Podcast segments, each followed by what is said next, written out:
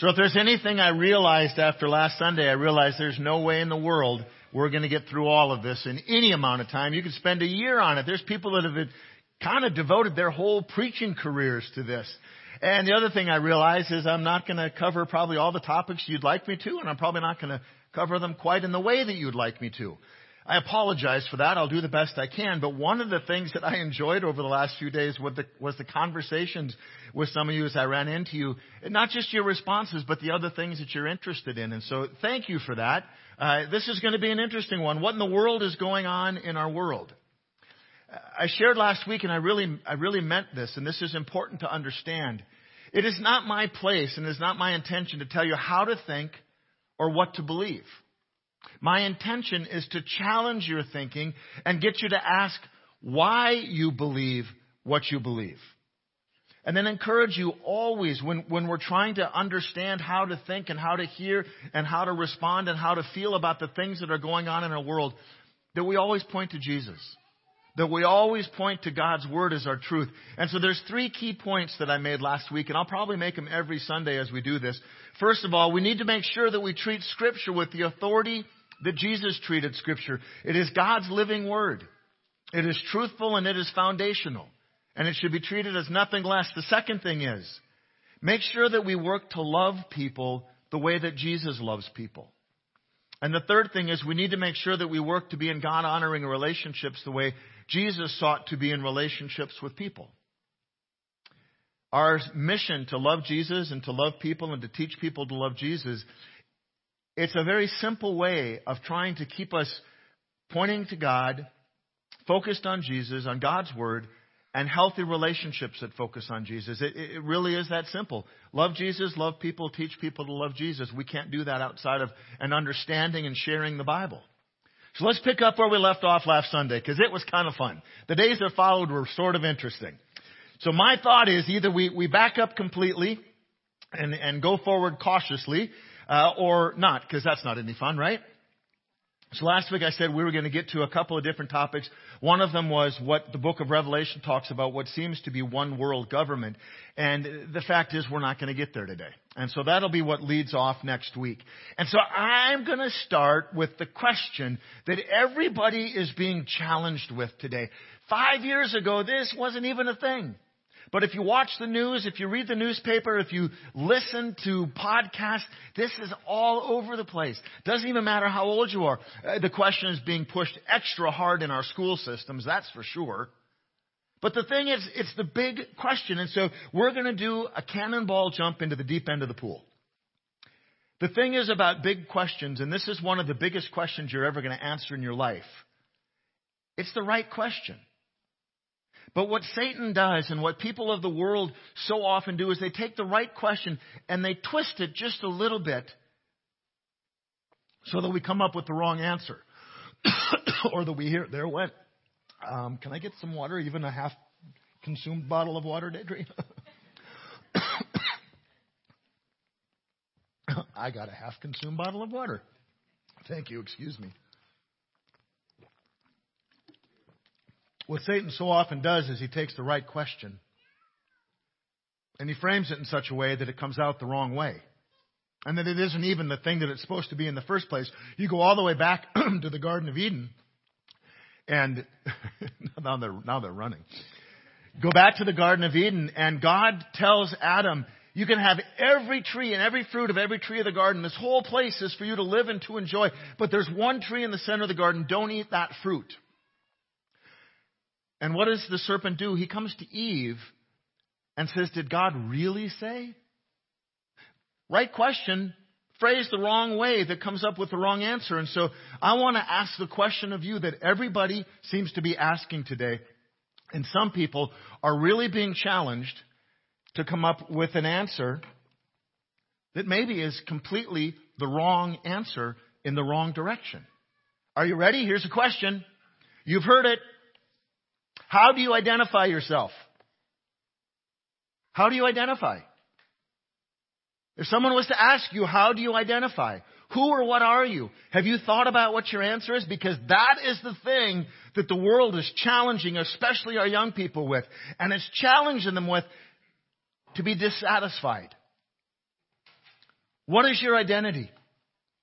Your answer to that question will tell you everything about your priorities in life, your stance on all the hot issues of the world, where you place God in your life, how much do you really look to Him to lead and guide and direct your path, and a whole lot of other things. So I'm going to ask you, and don't say it out loud, how do you identify? If I was to ask you, what are you? What would be your answer? Go ahead in your mind, come up with the answer. What are you? See, if your answer is your name, or what you're trying to be for other people, or your profession, what you do for a living, maybe what political party you align with, because that's a big one. Either you're on the side of the right or the side of the wrong. Or maybe it even is a question of your answer is your gender. What gender do you identify with? Wow, I am so set now. Lemon tea and honey. Thank you, Ryan. Pause. Ooh, that's hot. See, the world wants you to answer with what gender you identify as. But if you answer with any of those things, you're automatically setting yourself up to be divided against the people of the world who identify differently. And that's the goal. That's Satan's goal, is to divide us, to drive a wedge between us. If you identify by your name or your job or your gender or your political party, you are setting yourself up to be divided against others and to be offended by anyone who has an idea that's different from your own, because that identity is likely to change throughout your lifetime. Your job is likely to change. Your name may change. Where you go to church may change. What you're trying to be, what you do for a living, all of those things, your political party, all of those things may change. But if that's your identity, you start out being in trouble. But maybe you answered that your identity is I'm a Christian, or my identity is that I'm a child of God. Maybe your identity is I'm a sinner saved by grace. If you answer any one of those things, that will never change, because you will always be a child of God. If you accept Jesus as your Savior, you will always be a Christian. You will always be a sinner saved by grace. How do you understand your identity? Everything else that we look at is so important. If we position ourselves first as a believer and our identity is who we are in God, then all the other stuff begins to fall in place automatically. See, if we have a self-understanding that begins with God, then we have an identity consistent with our Creator. I started last week and I talked about in the beginning. The problem is that the people of our world and the enemy of our God wants us to think in different terms. That is not what the enemy wants us to think about. So the enemy, we start in the beginning, God created. The enemy wants us to think, no, He didn't. That's not what happened. There's a better answer for that. And so some people have gotten so lost because we've lost the foundation of our true identity. Some people have given up their identity of children of God. And yet not one of us is here outside of the hand of God, the grace of God, and the creating power of God. Whether you believe in Him or not, you do not exist on this earth outside of the grace of God. And yet I visit with so many people all the time who are convinced that they know more, they're smarter than God, they've learned beyond the Bible. That's an interesting book, but I found a better one. This guy wrote such and such. You know what? You give up that as your foundation and your identity, and that's a very slippery slope to the rest of the things the world wants you to believe. So we start in the beginning. The Latin language has a wonderful phrase that says, in the beginning God created, right? And we're told that we're in the image of God. In Latin, that phrase is imago Dei. You are created, imago Dei. You are created in the image of God. There is something of the incredible awesomeness, the holiness of God that is in each and every one of us. To be created in the image of God means that we're created with the ability to love. We're created with the ability to choose. We're created with the ability to discern and decide wisely. We're created with this thing in us to care for people, to care for the planet, to be in relationships, to be in community, just like we're gathered here this morning, to be in relationships and community with other people.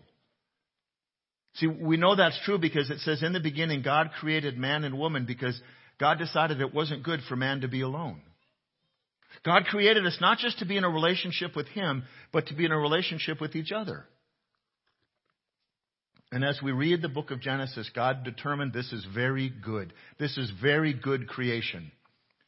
God created us to be in relationship with Him, in His image, and with each other. And then God puts Adam and Eve into the garden. And He says, go ahead and be fruitful and multiply. Enjoy paradise. Enjoy this beautiful thing that I've given you. Just avoid that one tree.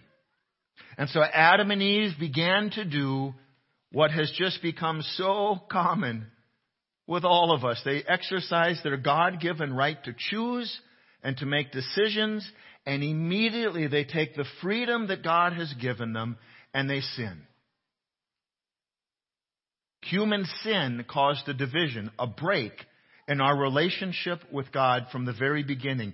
In Genesis 3:8, it talks about how the man and woman, Adam and Eve, are in the garden in the cool of the day, and it says they hear the sound of the Lord God walking in the garden, which has to have been one of the most awesome sounds in all of history.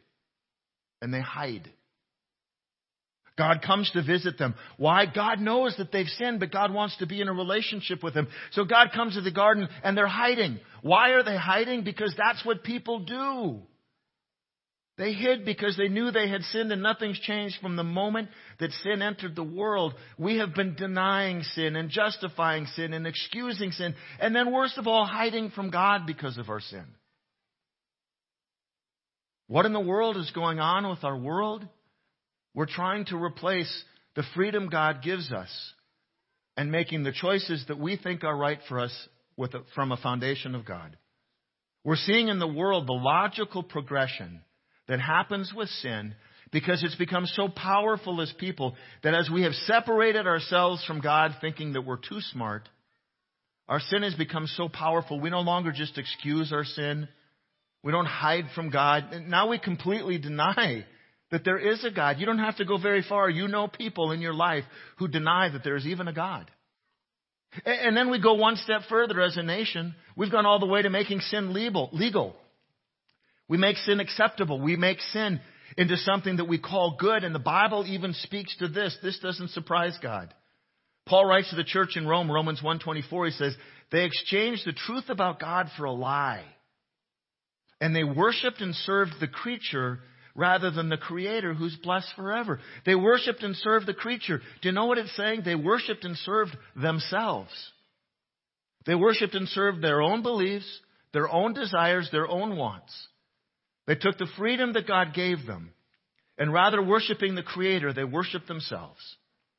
And so many people have their identities so wrapped up in themselves and what they want, not in God who lovingly created them and what God lovingly created us to be.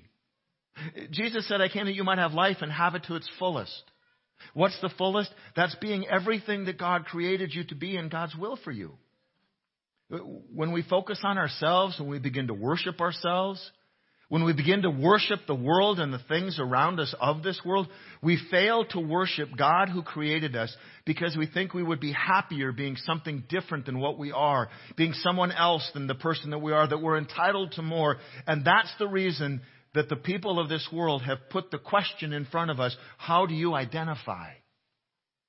Because if you can feel silly for identifying as a Christian, if they can make you feel silly for being a child of God, if they can make your kids feel like they aren't happy being who they are, that the problem is just one change away, then we erode that foundational identity of being children of God and being His creation. Then we jump into what could be the hot point, the foundation of a lot of the issues that are in our world today. If we give up our identity in God, then we begin to look for our identity somewhere else. But, we're still created as people who want to be nice. We're people who want to care for people. And remember, we got to start from this position of love for people, authority for Scripture, and a desire to seek godly relationships with people. See, that we say that because that's what Jesus did. Throughout His ministry, Jesus always loved people and cared for people. But those should not be two separate things. And in our world, we hear about social justice and we hear about the gospel. But in Jesus' life, those two things were one and the same. Taking care of and loving people and preaching the good news never were separated. They should work together as a follower of Jesus. They should work together for the benefit of people and for the glory of God. We don't do those things on our own because we're good people. We do those because of what we know God has done for us. And yet, even within the church, Satan has managed to divide social justice from issues that are outside of that and taking care of people, loving people, and sharing the gospel. See, where we run into trouble is that a large portion of people who wield political power are not interested in the biblical understanding of social justice. They're not interested in the equal treatment of people, but they know that those words can be twisted to get across an agenda. And so what we're seeing happen, and it's not new, but what we're seeing happen around the world in our country is something that's actually called egalitarianism. That's a big fancy word, and it isn't a system that cares for people, but that's how it's presented. It's actually an economic system. It's a government system. Egalitarianism is a way of governing people through economics. And what it does is it levels everybody on the same financial basis through the redistribution of wealth. It's not a voluntary system. It's a forced system. And if you're going, hey, wait a second, I know where he's going there, you're right. We also know it as socialism or communism. But in America, those aren't good words. But you've understood and you've heard about the redistribution of wealth. It's a big wealth. It's a big hot button. It's presented as a way of government caring for people. But like I said, the world is more concerned about control than about care. And so we've got to be able to look honestly at what does Scripture say about taking care of people, and what role do we have as Christians, and what role does the government have? See, the trouble with egalitarianism is that rather than encouraging and helping people who have resources to use those resources and help them create the means to care for other people, see, that's what they did in the early church at Acts. It said everyone gave to everyone as they had need. Everyone gave as they had to those who had need. They took care of everyone. Doesn't mean that everybody sold everything. That's not what it means. It means the people who had more resources willingly shared those resources with people who had less, and everybody had everything that they needed. But what happens is when everyone is stripped of everything they had and have in terms of financial resources and property, then a small number of corrupt individuals lay claim to the majority of the wealth, and now everybody is in need of help. That's a government controlling system. It isn't a system of social justice or care. What ends up with is the promise that is made that everyone is going to have a better life isn't lived up to, and those promises of financial equality fall on deaf ears because no one wants to listen. That was never the plan in the first place. But Scripture talks about this. The Bible is understanding and is clear. It speaks about the issue in Matthew 26:11. Jesus himself says, "The poor you will always have with you, but you'll not always have me." What do we focus on? We have to focus on Jesus and the time that we have with him. There's always going to be poor people. Doesn't mean we don't care for them. But if Jesus says they're always going to be there, they're always going to be there. That's a statement of fact. It doesn't take away our responsibility to love and to care for poor people. In the Old Testament book of Micah 6:8, "He has told you, O man, what is good, and what does the Lord require of you? But to do justice," not fair, because we're all worried about being fair. "To do justice, to love kindness, and to walk humbly with your God." All three of those things come from a godly perspective of the world, not the way that we want to turn it into something else. What does the Lord require? It's simple to understand. It's easy to understand. It's really hard to do. Caring for the poor has been one of the things that set the early Christian church so apart from every other group or religion or gathering of people in its day, and it still should. See, in Jesus' day, if you were a widow or an orphan, if you didn't have family or spouse to take care of you, you were on your own. There was no network in the city or in the government. There was no network to take care of you. If you were an orphan or a widow, you were on your own, and life was difficult at best. Matthew 25:40 says, "Truly I say to you, as you did it to one of the least of these, my brothers, you did it to me." We are to take care of widows and orphans and everyone else who has need, lovingly as Jesus would, as though we are doing it for Jesus. Doesn't say that you create a program from the government. Doesn't say that the government takes all of your money. It says that we as Christians are called to care for people out of our love for Jesus. Taking care of people is so central to the gospel that when Jesus was asked about what the greatest commandment was, it's in Matthew 22. Starting in verse 36, a Pharisee wants to trap him. He says, "Teacher, what's the greatest commandment in the law?" And Jesus said to him, "You shall love the Lord your God with all of your heart and all of your soul and with all of your mind." Everything about you should be focused on God. This is the great and first commandment. And the second, they asked him for one, he gave them two. And the second is like it. You shall love your neighbor as yourself. On these two commandments depend all the law and the prophets. Jesus surprised them with his answer. Wasn't what they expected. The question in the church forever then has always been, well, exactly who's my neighbor? We ask the question because we want to know what is the limit of the people that we're responsible for. Martin Luther at the beginning of the Reformation struggled with who was our neighbor. The question still gets asked by Christians because we want to know, do I really have to take care of them too? Or do I just have to worry about these people? Who is your neighbor? Whomever God has put near you at the moment. It might be that the people around you, you maybe know who they are and you go, yeah, great, I really like them, him, or I like her, I love those kids, yep, they're my neighbor. It might be that you don't even know someone. You think, well, they're not really my neighbor. They're just sitting next to me in church. Your neighbor is whomever you are near at the moment.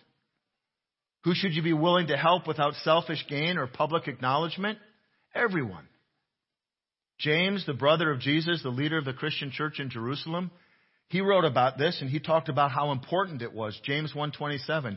Religion, he says, that is pure and undefiled before God the Father is this, to visit orphans and widows in their affliction and to keep oneself unstained from the world. James rightly understood religion to be all about relationships. Religion isn't about the things that we have to do. Religion is about relationships that begin with our relationship with God through Jesus. Not about following rules, not about living sinlessly, not about a long list of must-dos and must-not-dos, but about caring for people and caring for ourselves. I love the phrase, watch your own bobber.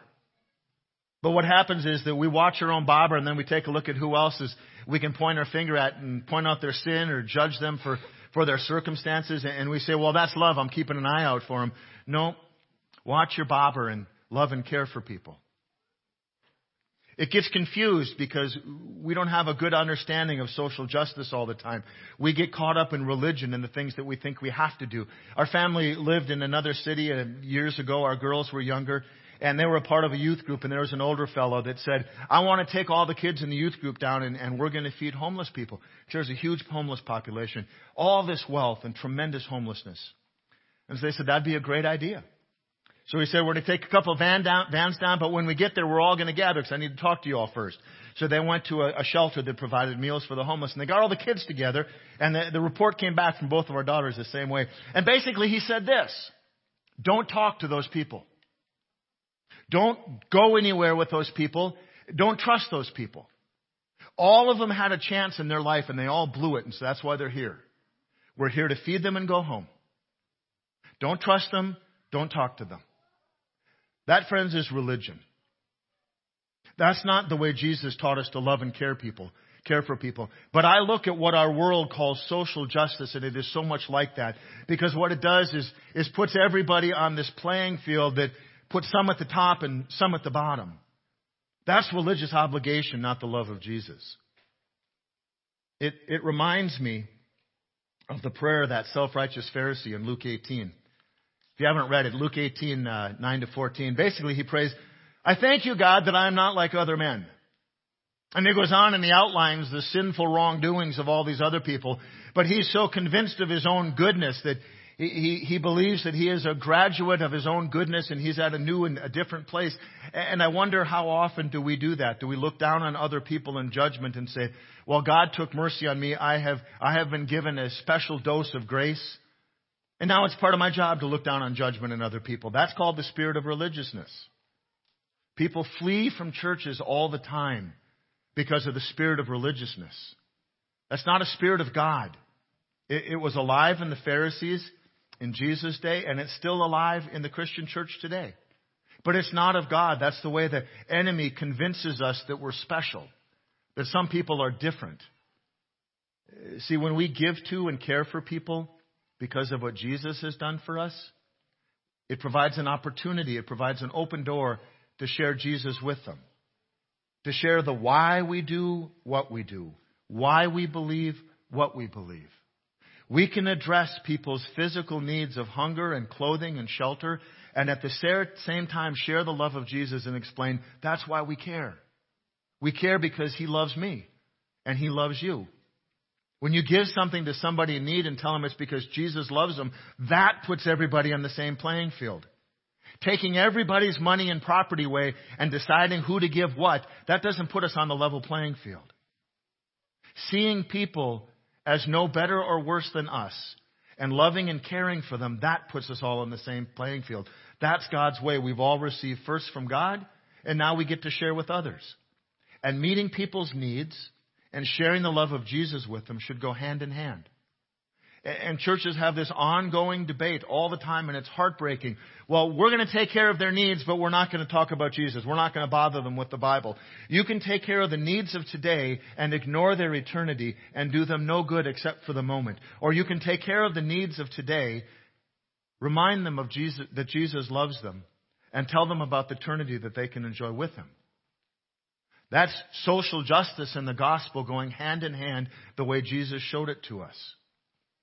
We got to be careful what we do in the name of Jesus, because it might be that we're only doing things to justify our action, like that guy that took the kids to feed the homeless. He felt great about it and believed what he was saying was absolutely true, and he felt better about himself. Yep, people were given a meal, and all of those kids were told to avoid them as though there was something wrong with those folks. That's not love. Love isn't doing what we want, but being obedient to what God wants. Paul understood this. There was a young guy named Timothy. Timothy was a young pastor and a church planter, and he was called to go in and to care for a couple of churches. And Paul was concerned about him, that he understood people and understood the gospel, and that he managed both of them in a good way, and he was aware of how fickle people are and how we'd rather be pleased and hear what we want rather than to be challenged and hear the truth. Because sometimes the truth of the gospel isn't easy. In 2 Timothy 4:3-4, he says, "For the time is coming when people will not endure sound teaching, but having itching ears, they will accumulate for themselves teachers to suit their own passions. And they will turn away from listening to the truth, and they'll wander off into myths." You don't need me to tell you that's already happening in America. If you have a preferred, I told you we're going to jump in with a cannonball. If you have a preferred news outlet, maybe it's CNN, maybe it's Fox News, you're choosing to listen to people who support your view of the world. You're choosing to listen to people who feed into your own narrative about what the world is about, what our country is, and what the politics are. If you're choosing to believe them, you're hearing one side of the story, and there's very little of the middle ground truth involved. And that's the kind of thing that we have to be careful for. See, the truth of God lies in Scripture. And the lies of the devil lie in the world around us. It's easy to get frustrated and ask, what in the world is going on? But that doesn't help much. Maybe the better question to ask is, what am I doing to share Jesus with the people of this world? Will the end come? Absolutely. The Bible tells us that it will. Will Jesus return one day? Absolutely. The Bible tells us that he will. Will you be ready? Will you help others be ready for his return? See, that's what really matters. Is Jesus coming back? That's a fact. It's recorded in the book of Revelation. Yes, he is. Will you be ready for him, and will you help others be ready for his return? Will you care for people in their needs, and will you care for people in their eternity? That's what matters. That's the one thing we can do that has an eternal impact. That's why our mission statement is so simple. Love Jesus, love people, and teach people to love Jesus. To love Jesus and to love people is where it begins. And we add the Bible to that, and we can begin to teach people to love Jesus. It makes this life different and better, and it makes the eternity something completely different than people who don't know him have. What's our call as Christians? Is to care for the people of the world and to love them the way that Jesus did. Let's pray. God, thank you for today. Thank you for challenging messages that challenge our thinking, because it's so easy to believe that because we think something, we're in the right. Because we live for you and we want to honor you, that therefore everything we think is right. But God, sometimes your word challenges us to think deeper and more broadly than that. Sometimes we have to take a step back and realize maybe we are part of the problem of what's going on in our world. And God, we're never going to be sinless. We're never going to be able to remove that log completely from our own eye. But God, through your Holy Spirit, through us taking time to study your word and to know who you are and to what you say, we can do better. We can get closer to you. And God, your heart certainly would be that we are in relationships with people around us, and that those relationships cause us to care for them and to see them as people, not as people to be avoided, but people to be loved. God, help us to do that. Help us to get social justice and sharing the gospel right, that they go hand in hand, because that's what we saw in Jesus. It's in his name that we pray. Amen. The challenge is our world wants you to question your identity. They want you to question your relationship with God. Does God really love you? That's what the enemy wants. And so if they can get you to change that thinking, you know, you can change your thinking and your expression and your appearance. What you can't change is the facts or the absolute truth. So for a Christian, the Bible is our absolute truth. That's where all of our power and strength in this world come from. And that's why the world is so terrified of it. The world is terrified of the truth that we have in us, and that's the truth of Jesus through the Bible. Hang on to that truth. Pour yourself into that truth. Read and know that truth, because your identity as a child of God, your imago Dei, is in that book, and you will never question anything else again.